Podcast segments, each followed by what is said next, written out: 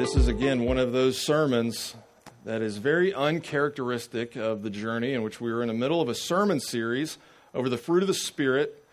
And that's a, a list of very positive words on the surface, right? It's just a list of really positive words. At first glance in Galatians chapter 5, if we just pluck that verse out of its context and see that list of words, it's something we all want in our lives.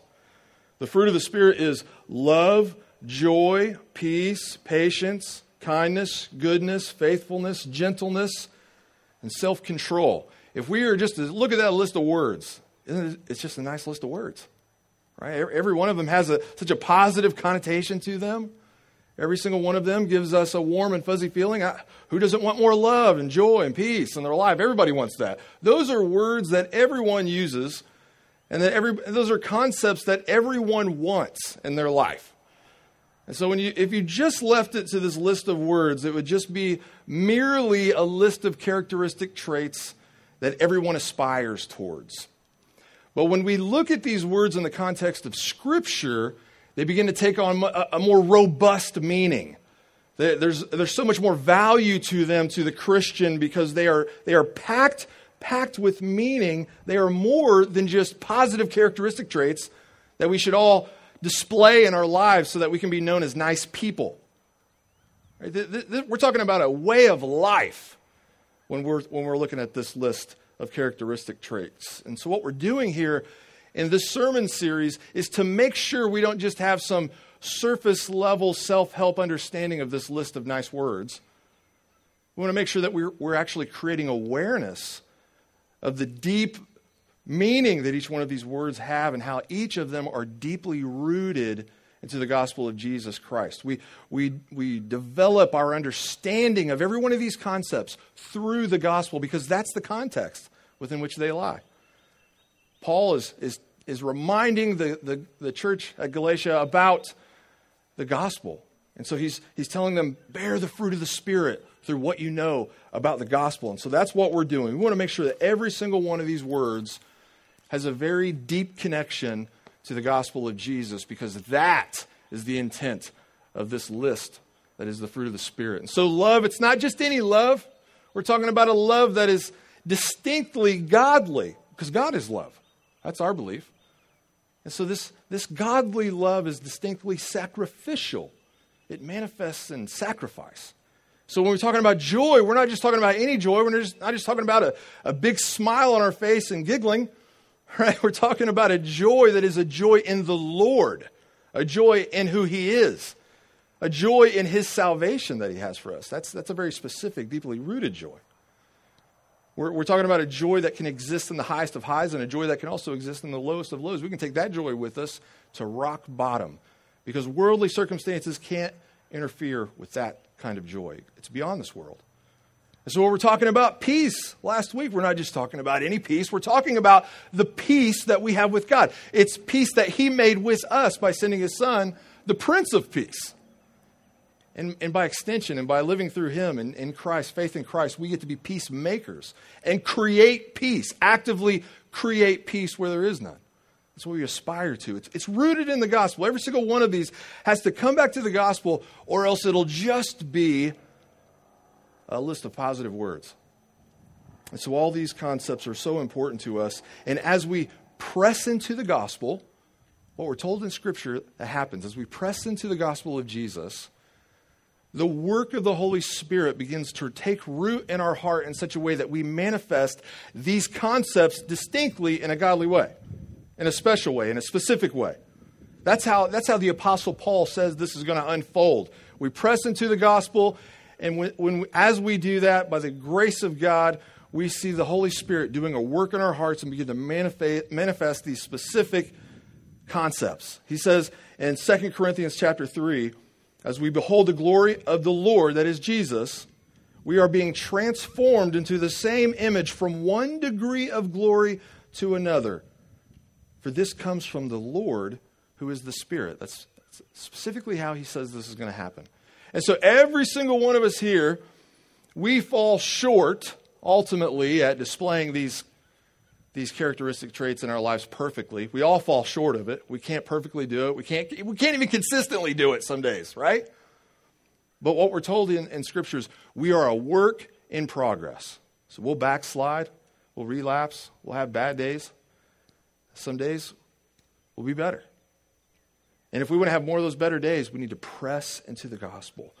Isn't it a relief that the scriptures are, are the scripture is so clear to us that we're a work in progress? To me, that's just a huge relief. We are a work in progress, and so it's it's painfully clear some days how fall how how how much I fall short of all of these things, but through Christ, I am told in Scripture that God will never get give up on me. He's never going to stop working on me, no matter how much I mess up, no matter how much I screw up my life. He's never going to abandon me. I am a work in progress. That is a relief.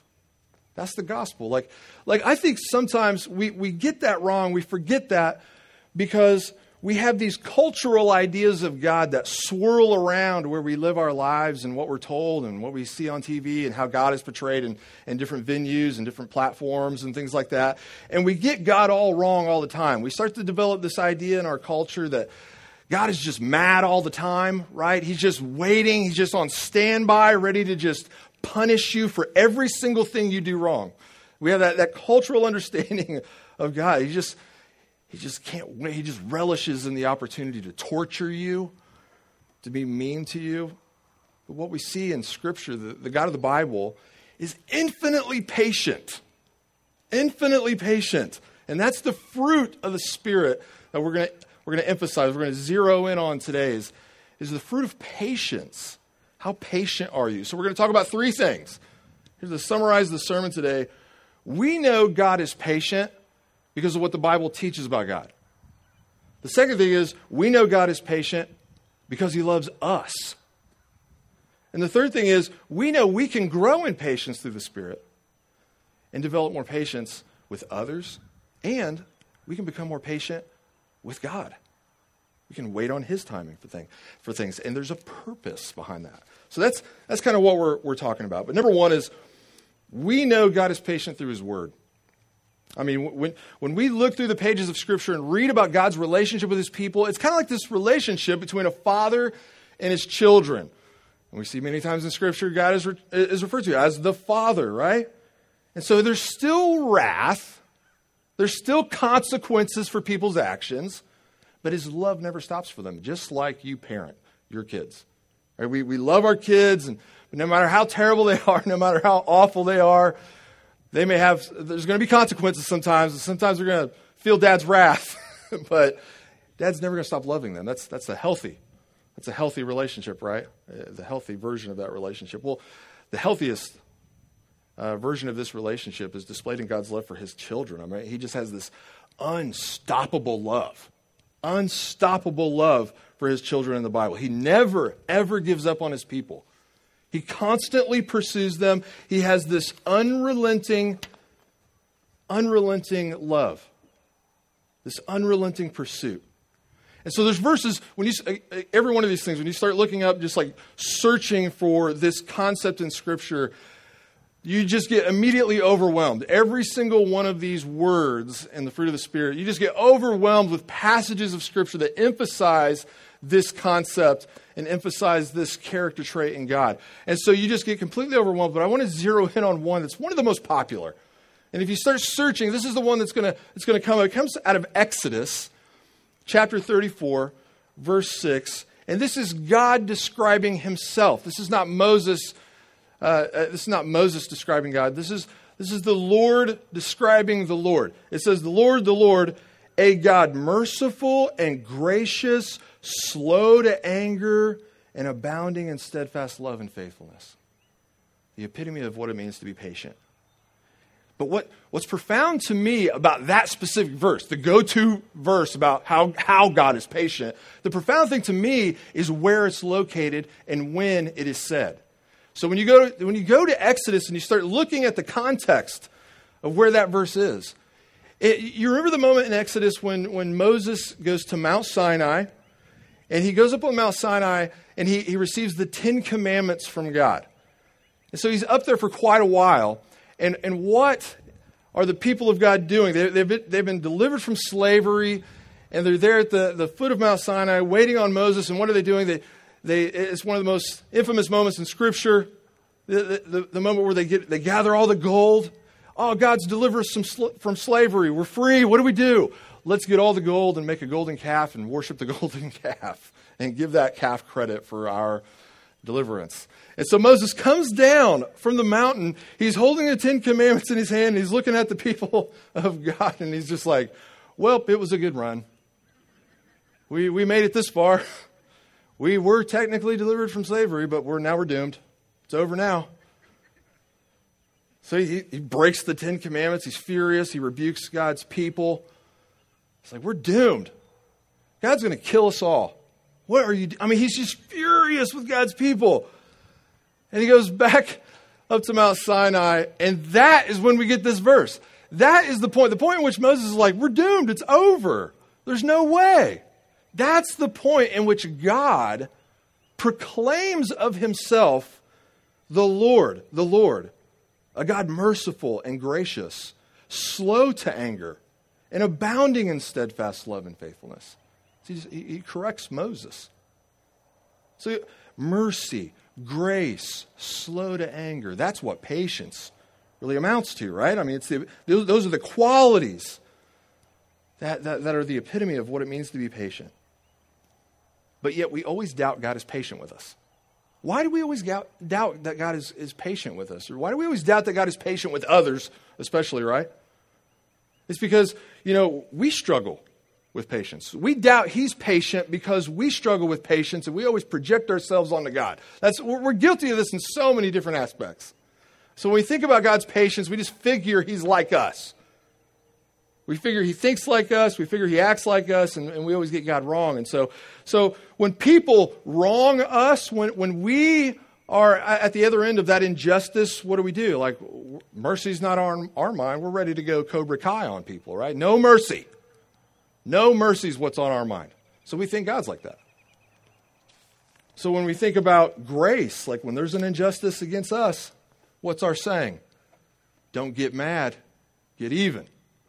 But yeah, we don't even we don't even go for getting even. No one likes a tie, right? When someone does us wrong, we don't we don't the saying don't get mad, get even, that's not even right. we know that's not right. Don't get mad, get them back and win. That should be the saying. None of us believe don't get mad, get even. Right? We, we blacklist people when they sin against us. We hold grudges. We harbor hatred. That's what feels natural and comfortable to us. Like the path to being angry is just short. It's a quick trip. We know right where to go. We can get there blindfolded. We can lose our patience so quickly. So we just figure God is like that. This is why we need the Bible to renew our hearts and minds. This is why we go to Scripture to understand who God is. Because if we don't go to Scripture, we'll make all of these assumptions based on who we are, and we'll get God all wrong. So we go to God's Word and we, and we correct the way that we think about God. And, and, and the correction that needs to happen when we read Scriptures to understand that God is He's just infinitely patient. God's people are just messing up over and over, like you read through the Old Testament. It's just one story after another, after another, after another of God's people making mistakes, acting corrupt, doing the wrong thing, and yet he still loves them. He's still patient with them. There's consequences, there's some wrath, but he's still he's just an unrelenting love. He's, it's just it's an unconditional love. It never ends for his people. He's so so patient. Even the worst of the worst can be loved by God. And that makes us uncomfortable deep down. like the worst of the worst are still loved by God. Like it, that's that's incredible to us because deep down we don't think like that. But His love, it's an unconditional love that's overflowing with patience. And the way that you change how you think about that is you realize and you remember that He loves you. If God loves you, He can love anybody, right? You know God's patience uh, is patient because of His word, but you know God's patient because He loves you. You know it takes patience to, lo- patience to love you, right? You got to know that. You know, you know the darkness that's in there. like, right? like you may have those around you fooled. I, I, can really, I can easily pull that trick as a pastor. You know, fool people into think I got it right all the time and I'm always good in my head. I know what's in there. I know the thoughts that are creeping around. I know the sin that's in there. We're all flawed. So God's got to be patient. I got to believe God is patient if, I got, if I'm believing that He loves me. That's exactly how the Apostle Paul, I'm stealing, I'm stealing a concept from the Apostle Paul. So he wrote the majority of the New Testament. And the Apostle Paul, when he's sharing his testimony, that's the way he often shares his testimony. Here, this guy is like he's, he's written the majority of the New Testament. You would think, well, surely this guy would have it together more than anybody else. But yet, when he shares the gospel with others, he is convinced of the patience of God because God loves him. And that's how he shares that hope with other people. Let me read to you out of 1 Timothy. It's in the first chapter. If I can find it. I even cheated and put bookmarks here. Still can't find it. 1 Timothy, in the very first chapter, he says in verse 12 through 17, I thank him who has given me strength, Christ Jesus our Lord, because he judged me faithful, appointing me to his service. Though formerly I was a blasphemer, persecutor, an insolent opponent, but I received mercy because I had acted ignorant in unbelief, and the grace of the Lord overflowed for me with the faith and love that are in Christ Jesus. The, the saying is trustworthy and deserving of full acceptance that Christ Jesus came into the world to save sinners, of whom I am the foremost. But I received mercy for this reason. Here's the reason why he says he received mercy that in me, as the foremost, Jesus Christ might display his perfect patience. As an example to those who were to believe in him for eternal life. The, to the King of ages, immortal, invisible, the only God, be honor and glory forever and ever. Amen. He breaks out into praise.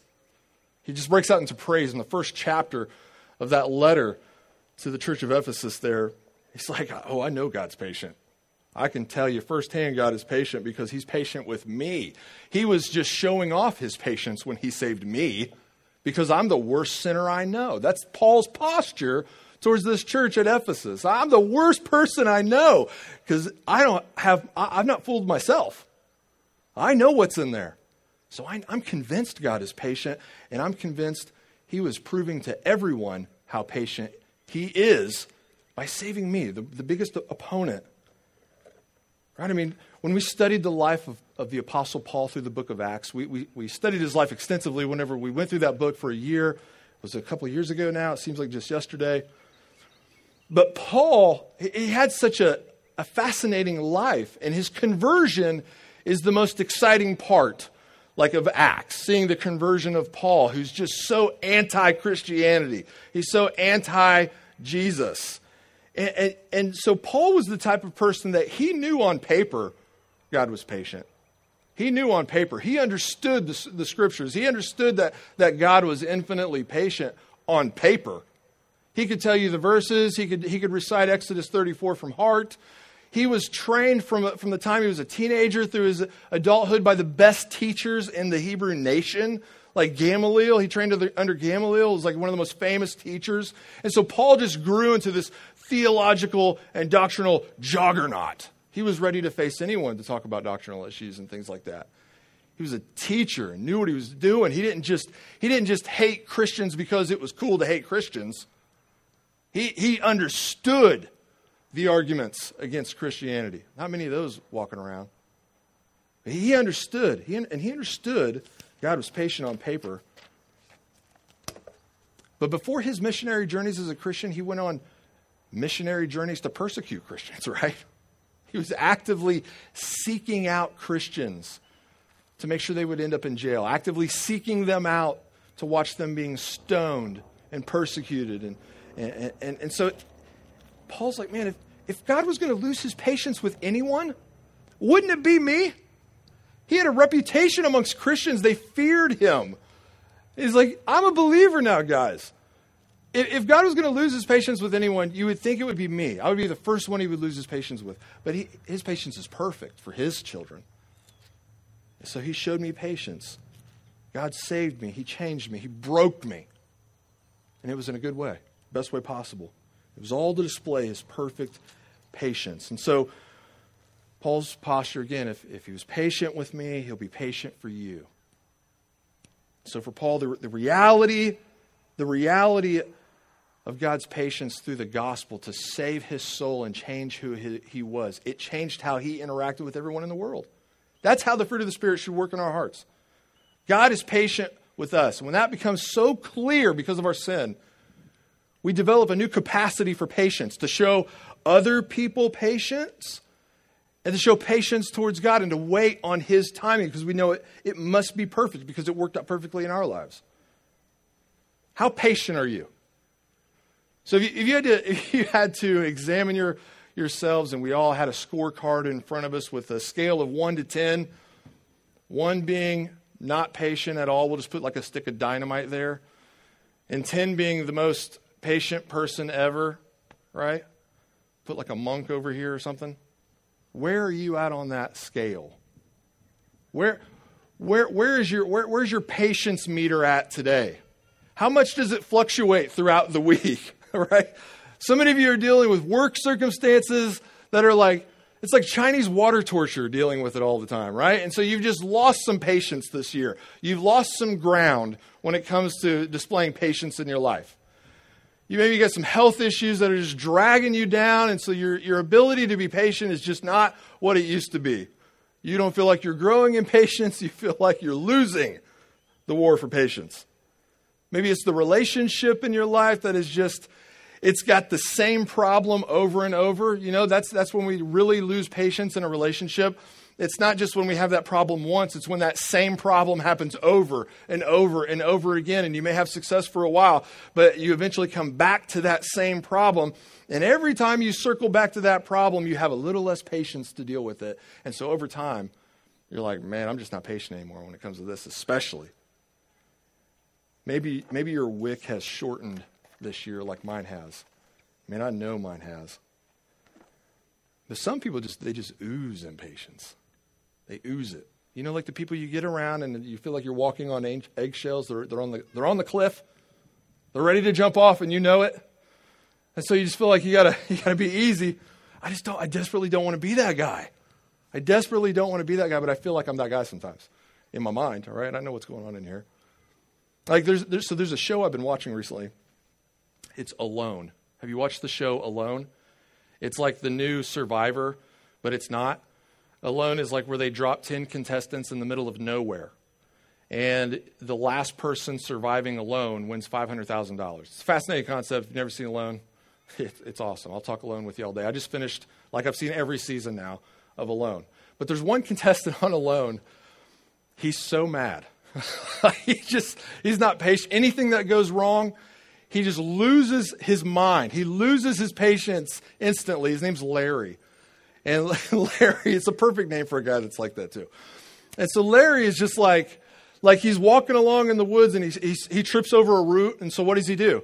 He just loses, he, he irrationally just stomps on the root like it's a person that like grabbed his ankle when he was walking by. And he just gets furious, loses his mind. And he's, he becomes so irrational every time he gets mad. Like he's laying in his, in his grass hut and the mice, right? The mice find their way into the hut and he gets so mad at mice. Like no one likes a mouse in the house, but this guy just, I mean, he loses his mind. What, there's one night he gets up, he just starts throwing everything out of his hut and he's like, I'm going to burn it down. I'm going to, and there's this part of me that like just, yeah, I connect with Larry. when, he, when he threatens to burn down his entire hut and just lose the whole game in an instant over a dumb mouse, I'm like, do it, Larry. Do it. Burn the hut down. I'm like rooting for Larry to do something stupid. Because I, I feel like Larry is like this outward representation of, of sometimes this little battle. I feel like I got a little Larry that lives in there. like, burn it down, Larry. he just gets so mad. But you know, sometimes we just we deal with problems and we deal with issues in our life, and our wick just gets shorter and shorter and shorter. We make the habit of not pressing into the gospel, and we lose all sorts of ground on patience. Maybe you've even begun to, to lose patience with God. Doesn't it almost sound like it just sounds wrong to even say that out loud? Have you lost your patience with God? That just sounds like like I shouldn't even say that as a pastor from the pulpit, but I'm just being real with the feeling that, uh, that many of us have when we're going through issues that just won't go away. We begin to lose our patience in God. We pray, and that issue's still there. We pray more, and that family member still has that problem. We pray more and we still have that pain. We pray more and we pray more and we pray more about this issue at work, and, that, and, and the issue just not only does it not go away, it gets worse. And we begin to lose our patience with God, and, and we lose ground on patience because we're not pressing into the gospel, we're not trusting Him in our lives. We're just throwing a fit. We're throwing a fit. We're forgetting the gospel and we're displaying irrational anger from an, an incorrect posture. So that, that's, that's what I want to think about today.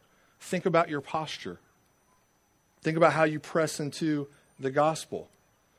How this works, right, is how Paul explained it there in that passage in 2 Corinthians I read to start the sermon, right? As, as, as we live in relationship with God, the Holy Spirit inclines our heart towards the gospel. And as we press into the gospel, the, the Holy Spirit is a work in our hearts so that we can, we can hear that gospel with clarity. We can, we can see that gospel with, with precision. And we, we, we see this relationship we have with God through Christ. And as we press into that relationship, we experience patience. Patience with the relationships around us that aren't going the way we want. Patience with prayers not getting answered the way we would like. Patience with the mice running through the hut, whatever it may be. The Holy Spirit does a work in our hearts. This is a fruit of the Spirit. And we need to press into the gospel in belief. And we'll feel this peace in our life that's, and this patience that is profound. It empowers us to be, to be patient towards others. You know, there's, the, there's a great parable in Matthew that Jesus teaches in Matthew 18 and so this, let me give you a little context about this parable. Context, is, I'm always about context, context, context. Is, I'm always worried I'm going to represent a passage of Scripture incorrectly. But this is a moment, right before Jesus teaches this parable of the, of the unforgiving servant. It's a moment in which Peter comes up to Jesus and he's just kind of losing his patience with people. And so he asks Jesus this question How forgiving should we be? That's basically what he's asking. How, how long do we put up with people? How many times do we forgive people? Like, should we forgive them seven times? Like, he's trying to be admirable at that point because it's like, it's, it's part of Jewish tradition. Like, you, they have a kind of a, a three strike policy. You know, after that third strike, you just kind of move on. But he, so Peter's asking this question from an admirable posture. Should we forgive people up to seven times, you think, Jesus, because we're extra good? And Jesus is like, no, seven times seven. Uh, he's not getting at a specific number there. He, he's saying we should always be patient and forgiving of others. And then, and then he shares this parable. He's like, Here, let me, let me teach you, Peter, what I'm trying to say. And let me teach you a posture of patience. He says, Therefore, the kingdom of heaven may be compared to a king who wished to settle accounts with his servants. When he began to settle, one was brought to him who owed 10,000 talents. That would have been like a million kazillion dollars. That's what that means. Verse 25, he goes on in the parable. And since he could not pay, his master ordered him to be sold with his wife and his children and all that he had, and payment to be made.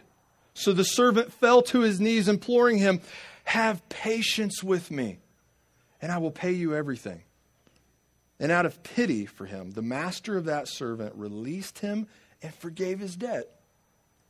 But when the same servant went out and he found one of his fellow servants who owed him a hundred denarii, it's like five bucks. And seizing him, he began to choke him, saying, Pay what you owe me.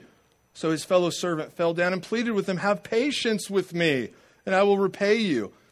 But he refused. And he went and put him in prison until he should pay his debt.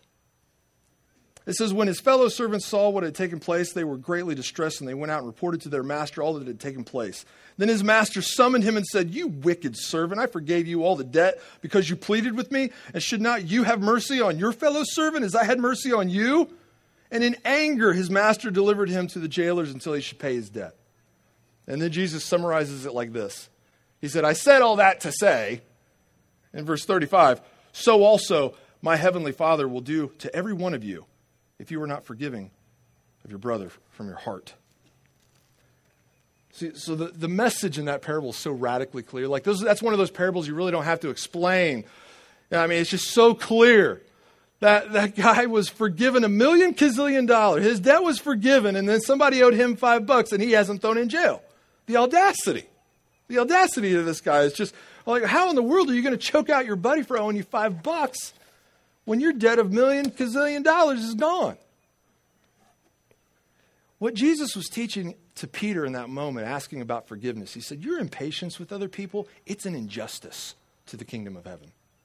It's an injustice towards God that you would not be willing to forgive others. It's an injustice towards God that you would not be willing to show patience towards other people in your life. It's, it's a radically clear message. So, the way in which the gospel gives us this power to endure is to realize who we are before God, realize who God is and who we are before Him. We've been forgiven by His Son. Who, who can we not forgive now? So, so the word for patience in your Bibles, if you got a King James version, the word's not even patience. It's long suffering. And honestly, when you look at the Greek translation and how that word is used in that culture at that time, long suffering, that's the word that should be used. This is, this is one like, oh, if you had the scorecard with different translations, this is one of those times where King James gets the thumbs up here, right? And we can have, there's all sorts of those arguments and things, but it comes down to a translation issue. Long suffering, man, that's the patience, the, the ability to endure for a long amount of time, to, to continue suffering. The gospel gives us a new capacity for long suffering. We can endure. It's not that we don't suffer, it's that when we do suffer, we suffer well. That's, that's the fruit of the Spirit of patience. We suffer well especially with the shortcomings of others. We do this because that's what our King does. That's who He is. We aspire to be like our King Jesus, who was the suffering servant. No one suffered like Him. God's perfect patience. It was displayed, it manifested in Christ on the cross. I mean, he perfectly displayed this, this notion of long suffering. No one suffered better than him. Jesus had this profound trust in God the Father when he was suffering, a profound trust. You can see it in his prayers, you can see it in his posture when he lived his life, when he would suffer. He just trusted and was patient on the timing of God. It was still uncomfortable, it wasn't fun. The feelings of, of despair were overwhelming at times. He's, he's in tears sweats, sweating blood, right? Remember praying in the Garden of Gethsemane? But he trusted his life to the, to the Father. He suffered well.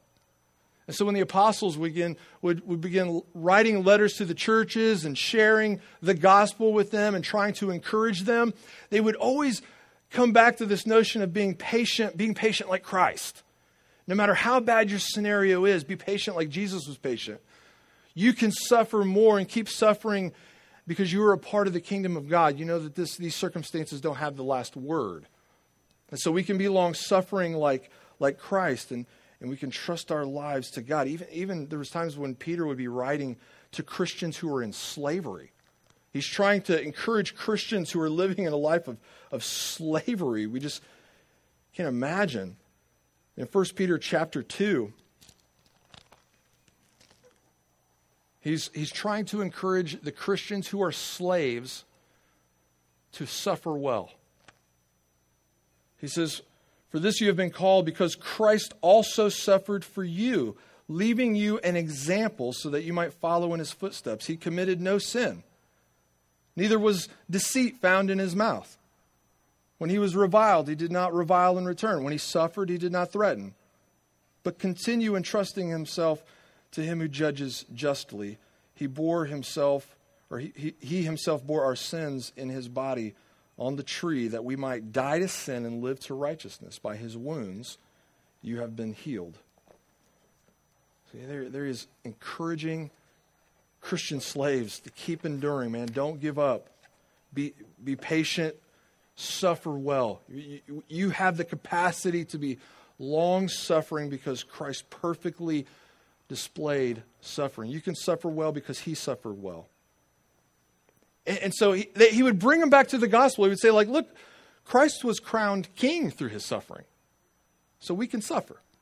Christ redeemed creation through his suffering. So we can trust God has a plan for your suffering too. God was sovereign the whole time, throughout all of the sufferings of Christ. God was sovereign through that. None of those circumstances, again, had the last word. And so your circumstances will not have the last word either. You can suffer well. You have reason and empowerment through the Holy Spirit to suffer well. For those who are in Christ, we entrust our souls for the same reason to Him who judges justly. And so it's a great comfort, right, to live with that type of hope.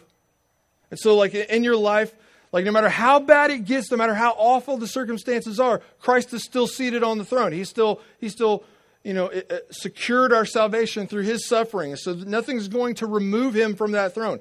Nothing can happen here, and nothing can happen to you, nothing can happen to your children that will dethrone Christ. That's the foundation upon which our long suffering sits. Like nothing catches, nothing catches God off guard. Nothing confuses God. Nothing complicates him in a way that he can't sort things out in the way that he wants to. You and I are caught off guard all the time. Right? We, we, we think things are confusing and complicated, and circumstances just seem like a rat's nest sometimes. But it's never that way to God. Don't project yourself onto God and who He is. Like that's not that's not Him, that's you. But because of who He is, we don't have to panic. We can be uncomfortable and, and we can be confused and caught off guard and uncertain, but but we don't have to panic because we know God is sovereign. So we entrust ourselves to Him and we suffer according to His will. According to His purposes, we'll suffer in our life. Isn't that just an uncomfortable thing to think about? First Peter chapter 4, verse 19, he goes on to keep encouraging those, those Christians let those who suffer according to God's will entrust their souls to a faithful Creator while doing good. The premise of that long suffering is a trust in Christ and a trust in who God is. What better day to consider that than Easter Sunday? This is the, the biggest reason we have for patience, right? Is, is right now. Easter Sunday, when, when we remember that Christ rose again, he suffered and died on the cross and and he rose again on the third day. His, his death on the cross and his suffering, it was the most unjust suffering ever. Like, this is a man that was without sin. He committed no sin, and yet he was executed on the cross. Sac- he was crucified. The worst thing that's ever happened, the most unjust thing that's ever happened in human history, is precisely what God uses to secure our redemption. The best thing that's ever happened in human history. He took the worst thing to make the best thing. We have reason for long suffering. We have reason to, to, to, be patient. It all happened at just the right time. God's timing is perfect on a level we can't even fathom. Sometimes we have problems waiting on God. We get frustrated waiting on Him and His timing, and, and we say things like, Well, I just don't understand God. I just don't know the timing here. I, I just don't. And we, we start to doubt and worry, and, we stop praying and start to lose our patience towards God. What we learn in the Bible is his timing is absolutely perfect in every circumstance. We know that from the gospel. That belief is rooted in the timing of the gospel. In Romans 5 6, Paul says, For while we were still weak, at the right time, Christ died for the ungodly. What a profound phrase to consider. At the right time.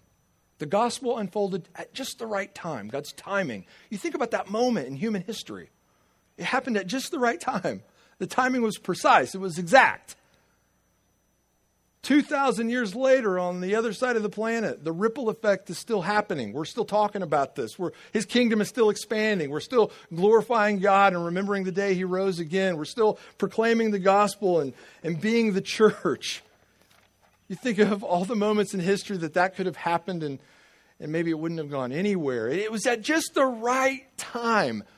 The worst circumstances possible, the worst, most unjust situation, at just the right time to bring about the best thing ever the salvation of the people of God. Nothing is stopping it. That's right. World, world wars didn't stop it, right? Pandemics don't stop it.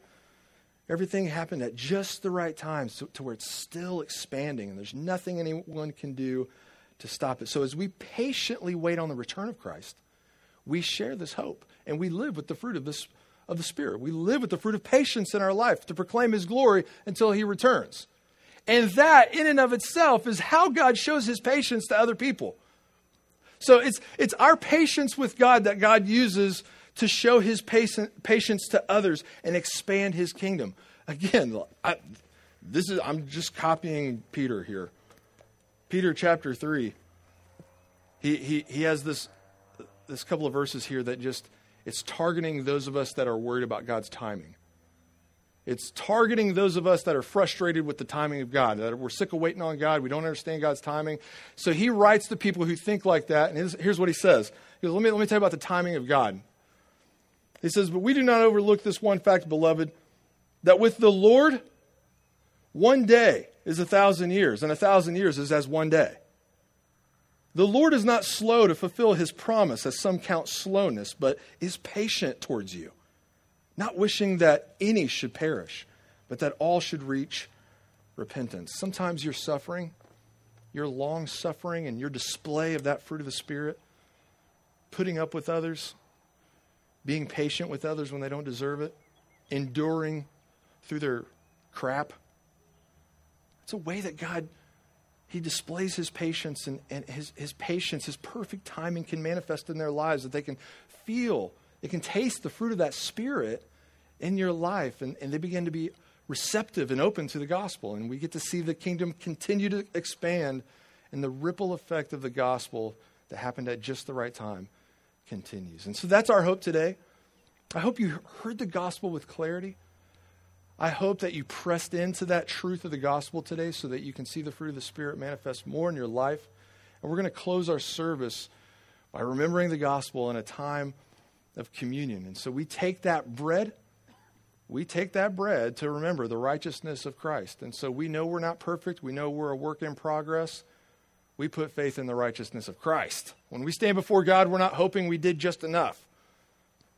When we stand before God, we can stand there in Christ. He was enough. We take the juice to remember that you know, when we stand before God, oh no, did I do did I make up enough ground to cover over the sin that I committed in my life? No, it's that we take the juice to remember Christ on the cross was enough to atone for your sins.